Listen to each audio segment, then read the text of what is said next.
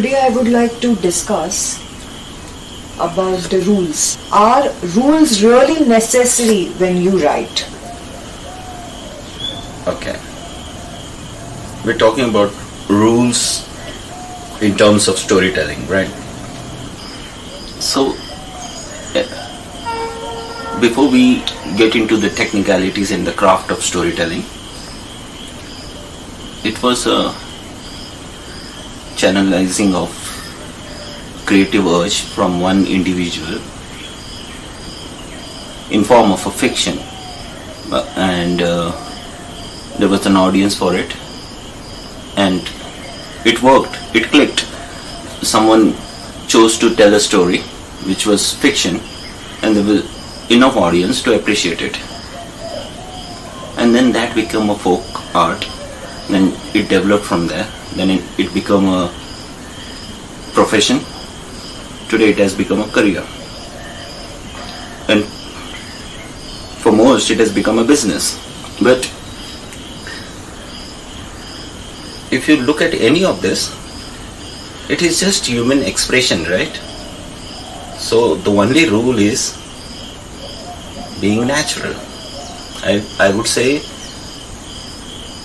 and i this i feel i personally also practice that when i'm writing for that span of uh, writing i don't read books watch films because they have a tendency to sink into your head and reflect in your same way i feel we should not get bogged by the craft.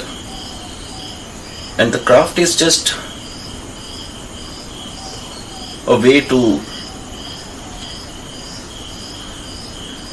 speed up the process but if writing is your career and writing is your passion are you really in a hurry to reach every anywhere? You are enjoying the journey right? Maybe the first book you may make some mistakes as a storyteller. The second will probably have lesser mistakes. And there was this quote that i heard read long back that you know the first four of your uh, work will not be a masterpiece. And not all of your work will be a masterpiece. Even picasso da vinci not all of their work is masterpiece. And it can't you can't guarantee it. And even the craft can't guarantee it. Like see today on internet there is stephen king's technique j.k rowling's technique. How many stephen king and j.k rowling do we know who have emerged out of that.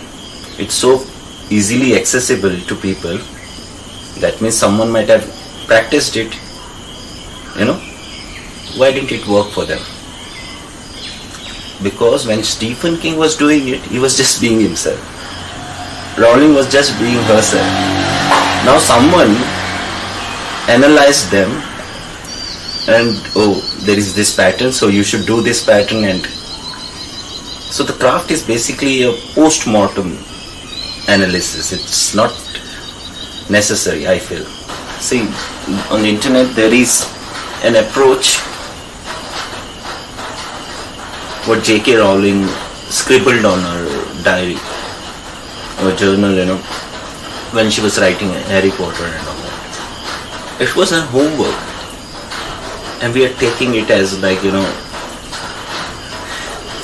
and we are taking it like that's the template for becoming the next J.K. Rowling. But if you listen to one of Stephen King's uh, interview, he has mentioned, you know, the worst thing the world can, uh, worst thing to happen to the world is be privy to the writer's notebook because all the shit is there. There are a lot of stupid things in that because it's just you put, jotting down what comes to your head. It's not a technique, it's not a process. You are stumbling, you are finding your way through the dark tunnel, and you're coming out on the other side. I'll give you another example Gautam Buddha. He sat under the tree, he struggled for years, he pers- in his pursuit he went through all the troubles. He actually did all that what all today's spiritual seekers do. But it, it didn't help him. Then he just sat by himself and it clicked. Now everybody who is coming to Buddha is asking for a process. He has to give something to them, so he's given them eightfold path and all that. But how many Gautam Buddha as the world it witnessed after that? So the point is simple. What worked for Stephen King, what worked for J.K. Rowling, is that they were being themselves. If you have to take anything from them, just be yourself. Very good way to sum up is be yourself to be successful. Yeah.